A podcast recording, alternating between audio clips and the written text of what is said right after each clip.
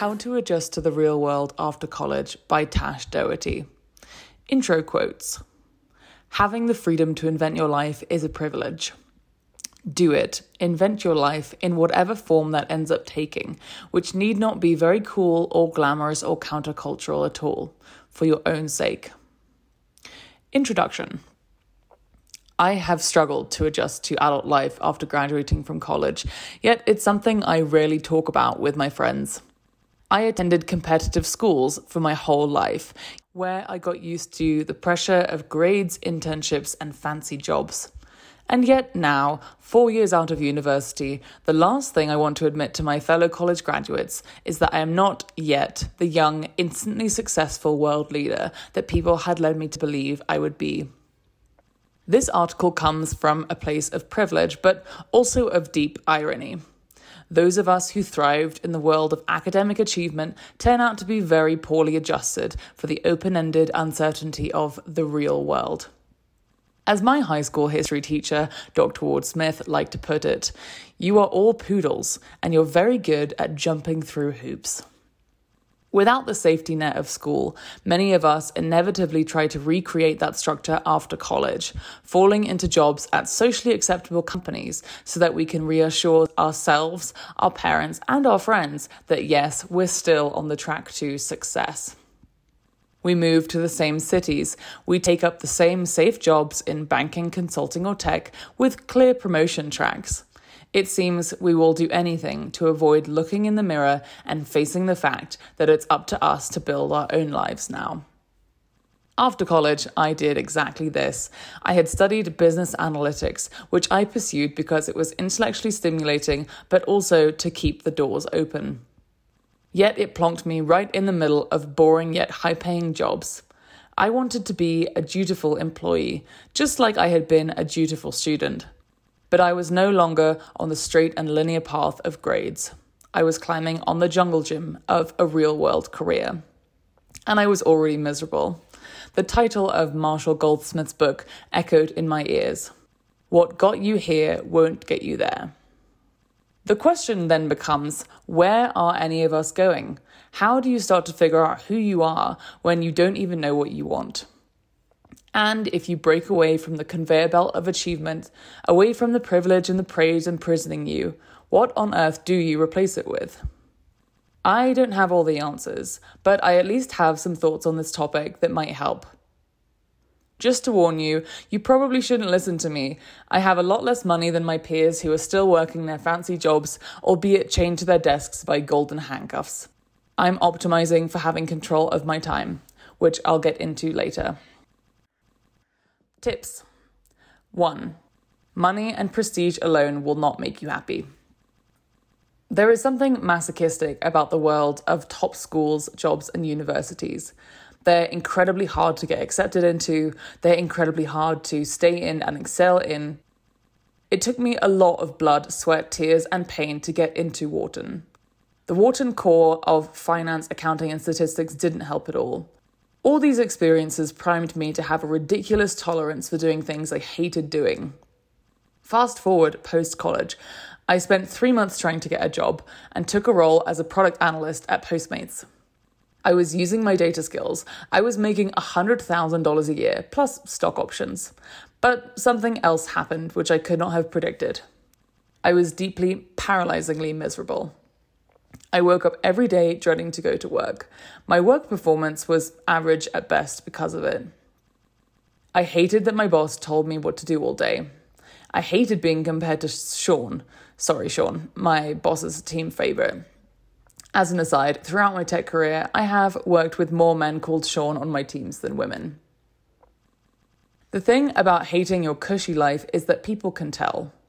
When you see family members and old friends at the holidays and you're dreading to tell them what you do day in, day out, they will notice. You can see it in your friends too when they're trying to convince themselves to stay in their role for another year to get that promotion. It still blows my mind that the people with the most resources and the greatest safety nets narrow themselves into jobs that make them actively hate their life. They seem to be the most dedicated to living a life that they think other people think they should be doing, which ultimately isn't their own. Here's a thought You are privileged. You only get one life. Don't spend it secretly hating it. If you're unhappy, your boss or your parents aren't going to fix that. It's up to you to do something about it.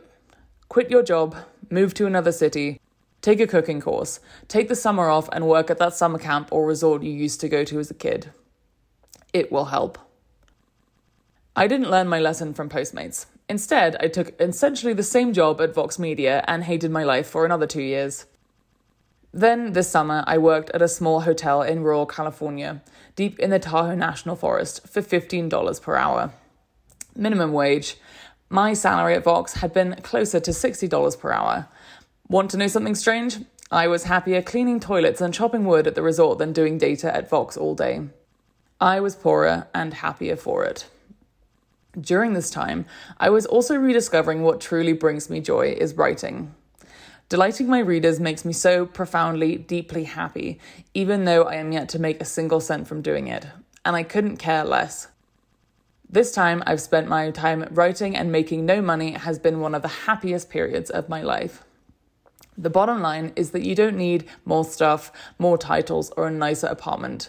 You need to do things with your time that are meaningful to you, that enable you to become who you really are, and that serve others somehow in the process. If you don't know what those are yet, never give up on trying to find them. Two, mental health starts with being kind to yourself. We were raised during the self esteem movement. Many of us were told our whole lives by our parents and our teachers how special, unique, and exceptional we were. For me, this manifested in me always needing to feel that I was better than other people in order to feel good about myself. But it turns out that this system set me up to fail in terms of my mental health. Out in the giant playing field of the real world, I'm not special. None of us are. What happens when we inevitably fail in our early years out of college and don't meet those ideal standards? What happens when we're not Malala, who got the Nobel Prize at the age of 17? We feel lousy and terrible about ourselves.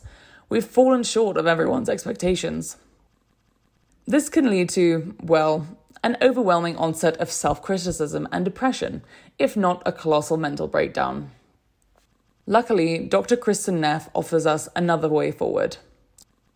Neff has devoted her entire career to studying self compassion and has made profound discoveries in how it relates to self esteem. In her TED talk, which I've watched probably a hundred times, she says, How do we get off this treadmill, this constant need to feel better than others so that we can feel good about ourselves? That's where self compassion comes in. Self compassion is not about judging ourselves positively. Self compassion is about relating to ourselves kindly, embracing ourselves as we are, flaws and all. At a high level, Neff suggests that when something bad happens to you, treat yourself with kindness like you would treat a good friend, with empathy, understanding, and gentleness. Got a bad performance review at work? Give yourself a hug and say something soothing to yourself, like it's going to be okay, you're going to get through this. She says, We make it so much more worse for ourselves when we are isolated in our suffering and our imperfection, where in fact that's precisely what connects us to other people. Self compassion helps us build a sense of self worth that is not about reaching some standard or judging ourselves positively, but because we are human beings and we are worthy of love and kindness. 3. Have a spiritual awakening, or 3. While getting a degree teaches us a lot, we end up absorbing a lot of the institution's culture that we never signed up for. I loved writing and creating when I was growing up. But when I turned 20, after spending seven summers writing my first novel, I gave up. I was attending the Wharton School. I was becoming a serious business lady. I didn't have time for the frivolous pursuit of writing teen romance fiction. After Wharton, I've spent the rest of my 20s unlearning its ideas of what I should be doing with my life. It ended up taking me another seven years to get back to the core of myself someone with a ton of opinions, with a love of other people's stories that I wanted to amplify in the world. How did I finally get back to who I was? Being too curious is probably the answer. In reality, that looked like a peyote ceremony, multiple psilocybin mushroom trips, and a bunch of trauma that came out of nowhere and subsequent therapy. So, if you really want to figure out who you are, buckle up for the ride. It's going to be bumpy, but you won't regret it. There is one spiritual awakening light that I recommend that's safe to try at home. Read The Artist's Way by Julia Cameron and do the exercises. The book is over 30 years old, but it's just as relevant as ever for those of us who need to tune in and unblock. The book's most relevant tool here is morning pages, or three pages of longhand stream of consciousness journaling every day. If you don't know what you want to do with your life, sitting down and doing your morning pages will whisper the next steps of your path to you. Just promise me that once you get the answers, you will actually follow through and do them, okay? Four, listen for whispers of what you want and then go after them. Quote Is there anything you're interested in? Anything, even a tiny bit, no matter how mundane or small? It might seem like nothing, but it's a clue. Follow that clue. Trust it. See where curiosity will leave you next. Then follow the next clue and the next and the next. End quote. Your passion, purpose, and a reason to live are not things that God will part the clouds to strike down on you from the sky. But if you're doing your morning pages and living with curiosity, you will start to get little hints of what is really inside of you and what wants to come out of the shadows. Especially if you don't know what you want, they start out as tiny little whispers. It could be as simple as I loved picture book illustrations when I was a kid. Or, I've always wanted to go to Jakarta. Or, Charles Dickens has a house museum in London. I wonder where he got his inspiration for his characters. Or, you know, Ethiopian food is pretty amazing. Could I make injera? There's no way. Whatever comes to you will not be a clear or risk free picture. But these are the clues, these are the next steps, and they are already within you. What's the point of living if not with a little adventure? In March 2022, I left New York City and spent some time upstate with a friend of mine who has shamanic tendencies. She held space for me in a mushroom ceremony as I gushed to her about how stuck and unhappy I was in my life. We were tucked away in her apartment, and a silent late snow was falling outside. In the middle of the trip, I remember thinking about energy and where my spirit was being called to live. I remembered that my spirit animal is the hummingbird. I need to live where hummingbirds lived, I cried out. Awesome, doll, my friend said to me. That was it. I knew in my heart what I had to do. Hummingbirds are native to the Americas, and my mother's family is from California. Even before this mushroom trip, I had been getting a lot of energy from my long dead great grandmother, Hazel Sapiro Weinberg. I later learned that in Aztec mythology, hummingbirds represent the reincarnated souls of warriors and women who died in childbirth. Yes, it's crazy, but moving to a place where I see hummingbirds regularly has been absolutely enlightening. I've mostly been in California and Mexico since. Do I know what I want to do after this? Heck no, but it doesn't matter. As the excellent sheep book says, don't try to figure out what you want to do with the rest of your life. You're going to be a very different person in two or three years, and that person will have their own ideas. All you can really figure out is what you want to do right now. One of the biggest benefits of being out of college is that if you're not inundated with work, you should have more free time to build your new identity and your new life. Many of my friends take up activities just for fun, including painting, pottery, volleyball, and triathlons. Taking time to play games and be creative is great for feeding your soul, as long as you are not secretly using them to continue to show off to other people how accomplished and amazing you are. Just as you're pursuing your creative hobbies, get creative about the different types of lives that you could live. If you know that you have an interest in medicine but aren't sure which path to go down, try creating a series of options for your life that sound exciting for you. For example, you could become a pathologist, you could become a medical writer for a news publication, or you could get a degree and join Doctors Without Borders to help people around the world. There are multiple different, fascinating, awesome lives that each of us could be living. And if you try pursuing one of them and it doesn't work out, you can always try something else. Five, make new friends. I have struggled to make new friends since I'm no longer on a campus, with everyone I know and love living within a 15 minutes walk away. But two things are true. I absolutely love my friends from college, and I would be a far more stagnated person if I had only hung out with pen people in the last four years since I've graduated. In the adult world, the best way I found to make new friends is to join organized communities around an activity that you want to do or an interest you want to develop. I know this sounds boring and it will feel like manufactured friendships in the first number of times you hang out, but it is a great way to reorganize your life into the self who you are working to uncover. I joined a number of virtual writing communities as well as tech freelancing groups. And from these, I've developed in person and virtual friendships with people from all different kinds of life stages.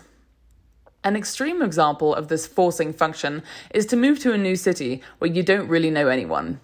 From this, you'll gain all new coworkers and group hangouts. Yet, I have found that meeting adults in all different life stages is incredibly grounding. It's eye opening to realize that there are literally limitless, endless, awesome ways to live and still thrive as an adult. Each of us still has so much to learn. Six, if you want to make a change to your life, do it now. The tough reality of adult life is that no one is coming to save you. You're the only one steering the ship of your life. If you are unhappy, it's up to you to plan for when you are going to change. In my personal experience, when I was paralyzed by fear, I set my date of change way into the distant future. For example, back in March 2022, when I sat for that mushroom ceremony, I was sick of living in Williamsburg because it was so expensive. I had been waking up for over a year, hating my life every day and feeling completely stuck. Yet I told myself, I'll just wait until October 2022 when my lease is up on my apartment. Even though I'm so miserable, I've got to hang in there. I told my friend about this predicament.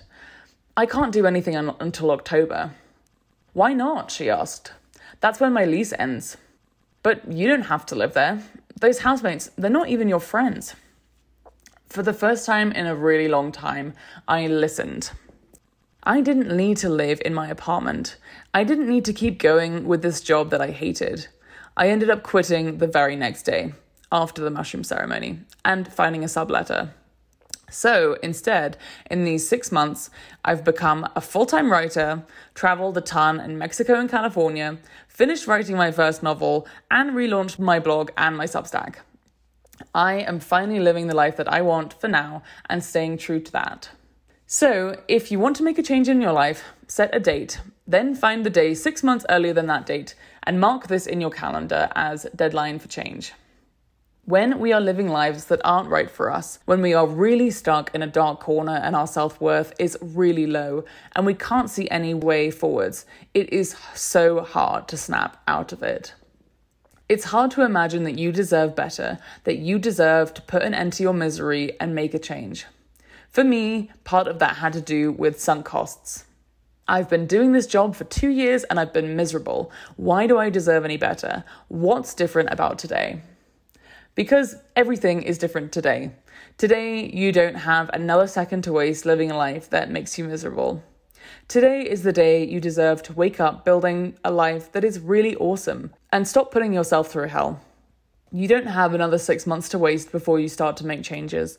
You are not going to resign yourself to a life that you hate. Instead, you are going to take deliberate action to change all of this. But before you do that, you'll need one more thing. Seven. Courage is the most important of all the virtues. Courage is the most important of all the virtues, said Maya Angelou, because without courage, you can't practice any other virtue consistently. I knew for ages that I needed to quit my job, but I felt scared and stuck. I didn't know where I was going to live or what I was going to do. And so, to make any kind of drastic change in life, I needed a lot of courage. It is put well in the book The Excellent Sheep. If you aren't giving anything up, it isn't moral and it isn't courage. Stumbles, sacrifices, inner struggle, false starts and wrong turns, conflict with parents and peers. The way you know it's real is if it hurts. In moments when you are terrified of exploring new jobs, a new version of yourself, a new hobby, a new life, call deep on your courage. You will fail. It is inevitable. The point is do you have the courage and the perseverance to keep going, to keep building a life that is better for yourself? Will you take yourself with you and live to the fullest? Or will you stay the safe course and go gently into that good night? 8. Remember that your corporation does not give a fuck about you. I was fired from my first job out of college. It had taken me three months to get the job in the first place. Only eight months later, my boss and Stephanie from HR pulled me into a random room with no windows on a Friday morning and told me that I was no longer a fit. I didn't even reach my one year equity cliff, where I would have received around 1,200 shares that I had negotiated diligently as part of my offer. My cushy tech job was not as cush as I had arrogantly blabbed about to everyone. I remember sitting across from my manager, too livid to cry, as Stephanie put a booklet on the table in front of me. It was the employee contract I had signed only a few months before. Hire and fire at will are the only words that I remember now. I have a lot of very hardworking friends who devote much of their lives to their corporations. These corporations speak of themselves as family environments with offsites and happy hours and how much they value you. While this may be well intended, it is ultimately bullshit. You are not that important to them. Your work is not that important to them. Otherwise, they would pay you a lot more for it. If they decided to fire you tomorrow, they could easily replace you. Too easily, in fact. When I left both of my jobs, the Seans on my teams naturally rose to the occasion. Your employer is not your teacher. Your employer is not your parent. Given a rocky quarter or a restructuring or an executive's brain fart, they will fire you. This is not to scare you, it's just to say that you should not be naive about this. It is a transactional relationship. The corporation exchanges your work for money until it no longer suits them for any reason, and they will burn you out in the process if it benefits them. But deep down, you know things that the corporation does not. Your life is not expendable. Your time matters. Your life is worth something. There are so many ways that you could be living your life, you could be leading five day hikes in Iceland. You could be the pastor of your local parish church. You could be embroidering quilts to sell on Etsy. So, you need to advocate for yourself and make working at this corporation worthwhile for you. Have you taken your vacation days? Have you asked about a pay raise or a sabbatical or a four day work week or compensation for relocating or working remotely or getting new computer gear? Have you asked about getting staffed on that project that you wanted so that you could learn about a new part of the industry? At Vox Media, I was working with humans, but ultimately the corporation was a legal entity.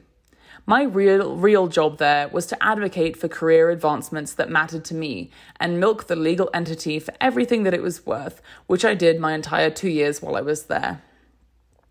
Every quarter, I asked my boss if I could become a product manager. I was still under the illusion that this title would have made me more palatable to myself and other people. When they didn't offer me that, I finally quit. These corporate legal entities benefit from the fact that we are overworked and we have no time to, to develop our own identities and interests outside of the walls of their virtual offices. Unless we have the courage to make change, these legal entities continue to benefit from the fact that we have no idea who we are. They will keep us on the path that they have set out for us. They will do whatever makes sense for their bottom line. 9. Do not care what other people think. Quote Many people are living lives that they don't really want to be living. They are doing things they don't really want to be doing. They are in relationships they don't really want to be in because they care what other people think. You will never live the life you truly want if you care what other people think, and you will never be truly happy if you care about what other people think. End quote. Cindy Gallop, Design Matters podcast. I felt a lot of pressure. Since graduating, I lived in New York City and San Francisco because I cared about what other people thought. When I met somebody at an event or a party and they asked me questions about myself, I wanted to be palatable to them. In fact, one of my deepest insecurities is that I wanted people to believe that I was intelligent. This insecurity goes far back into my early childhood. Why did I have this analytics job again? Oh, yeah, I wanted Barry Nix and my dad to respect me. I'm a woman. Doing a job in statistics would help them see that I'm intelligent enough. These thoughts of mine, though true, were old, and they had stuck with me for all these years. I knew they came from a pure place originally when I was a child, when we went to the Nix's mansion in the English countryside.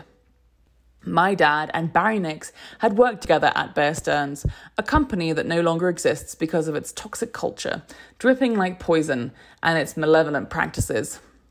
My dad would sit with Barry and their friends, watching sports and drinking wine in front of a large TV, while the women stood around in the kitchen and were obviously talking about something as stereotypical as childcare. I had decided then and there that I wanted to be one of the men. And again, the pure place inside of my head had the right idea, it just came out wrong.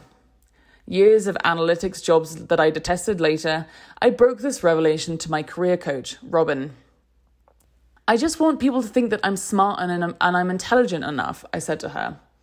You can't control what they think, Robin said, obviously concerned that this was our third conversation and I'd made no change so far. And why does it even have to be statistics? Aren't writers and artists intelligent people too? She had a point. In fact, why did I still care what Barry Nix thought? I hadn't seen the man in 15 years. As Elizabeth Gilbert says in Big Magic, nobody's thinking about you. People are mostly thinking about themselves. Go be whoever you want to be then. Do whatever you want to do, pursue whatever fascinates you and bring you to life. Create what you want to create and let it be stupendously imperfect because it's exceedingly likely that nobody will even notice. And that's awesome. End quote. This perspective is freeing. Life is short. We are going to be dead soon, and people who are older than us that we look up to will most likely be dead sooner. It makes no sense to continue to craft our lives around our childlike interpretations of how we can gain their love, their approval, and their affection. 10. Do something generous. Another bad outcome of the self esteem movement is that for a long time I suffered from terrible career anxiety. I was overwhelmingly concerned with my success and my success alone. This approach to life is not only incredibly selfish, but incredibly lonely. Luckily, Seth Godin has a helpful response to this. Anxiety is experiencing failure in advance. The question is how do we focus that part of our attention on something generous instead? Because anxiety and worry is almost never in service of someone else. The insecure, success hungry part of me felt permanently stressed, scared, and starved of attention and praise. But on brief days when I could turn my energy away from myself and outwards towards helping someone else, things suddenly became exciting and meaningful. I get excited about writing something that will help other people. I'm writing this piece because my friend requested it. It's why I wanted to build Miseducated in the first place, and by God, delighting even one reader has made it all worth it. In her TED Talk, another one of my personal faves, Cambridge University researcher Olivia Remes talks about this exact thing. Whatever we do in life, whatever work we produce, however much money we make, we cannot be fully happy until we know that someone else needs us, that someone else depends on our accomplishments. But if we don't do something with someone else in mind, then we're at much higher risk for poor mental health. So, have you done something with someone else in mind today?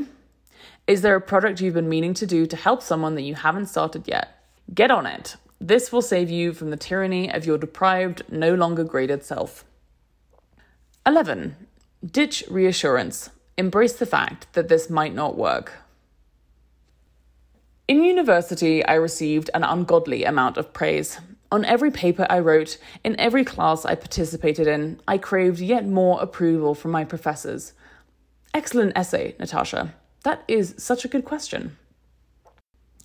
Entering the real world was a slap in the face in that sense.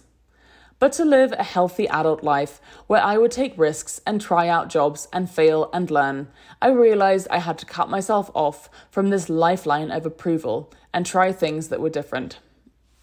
As Seth Godin puts it, the alternative is to say that this might not work. This thing I did, this thing I cared about might not work. Odds are it won't. But I have a portfolio and then I'll make the next thing because we don't live on the savannah. This is not matter of life or death most of the time. It is instead a matter of ego and self esteem, and it's not fatal. All of the worrying is worse than the rejection the when it finally comes. This point is more important than it first appears. We have to take risks. We have to make mistakes. We have to step away from what the excellent sheep calls credentialism, where the purpose of life becomes the accumulation of gold stars. Once we can do that, we can pursue something for the simple fact that it probably will fail, but it might help somebody, and we might learn something in the process. Then I guarantee fun, ex- experimentalism, curiosity, play, excitement, growth, and wonder are waiting for us on the other side. Conclusion Quote The reason to try, the reason to invent your life, whether you aim at remarkable things or only at your own thing, is so that it will be your life, your choice, your mistakes. End quote. At the end of the day, we are all going to die. Sorry to be so morbid, but in a hundred years from now, everyone that you know will probably most likely not be alive. This is just to say that you only get one life. It takes trial and lots of error to craft and curate the life that you really want. But this is perhaps the most important thing that any of us are called to do. To be able to say that we lived the one life that we were given well, that we helped others, that we spent it doing something worthwhile. That is something that goes far beyond the praise, the academic achievements, the fancy titles, the salaries, and the approval of our status driven institutions. This endeavor takes courage, it takes deep reflection, it takes self discovery, and it also takes learning a thing or two about your values. It is not too late. It is never too late. There are women in their 80s in my writing class who are just starting to write their memoirs, and it's been amazing to hear their stories. Our stories matter. Our time matters. It's up to us to dig deep and figure out who we are so that we can show up in the world as our best selves, so that we can create our best things, so that we can do our best work. I'll leave you with some parting words of wisdom from Cindy Gallop on the importance of discovering our values. She says, Look into yourself and identify who you are what you stand for, what you believe in, what you value. Decide what your values are and then operate accordingly to them. And when you do that, it makes life so much easier because life will always still throw the same shit at you that it always will, but you'll know exactly how to respond to it in any given situation in a way that is true to you. That way, you are only ever operating for things that are true to you. And that is what matters, not what other people think. So, figure out who you are, have the courage to keep trying, keep failing, keep testing, and keep going, and live a life in accordance with your values that you can be proud of. The end. Many thanks to Alara Gevers for requesting this article, and to Dennis Keswick and Alan Jinich for their feedback.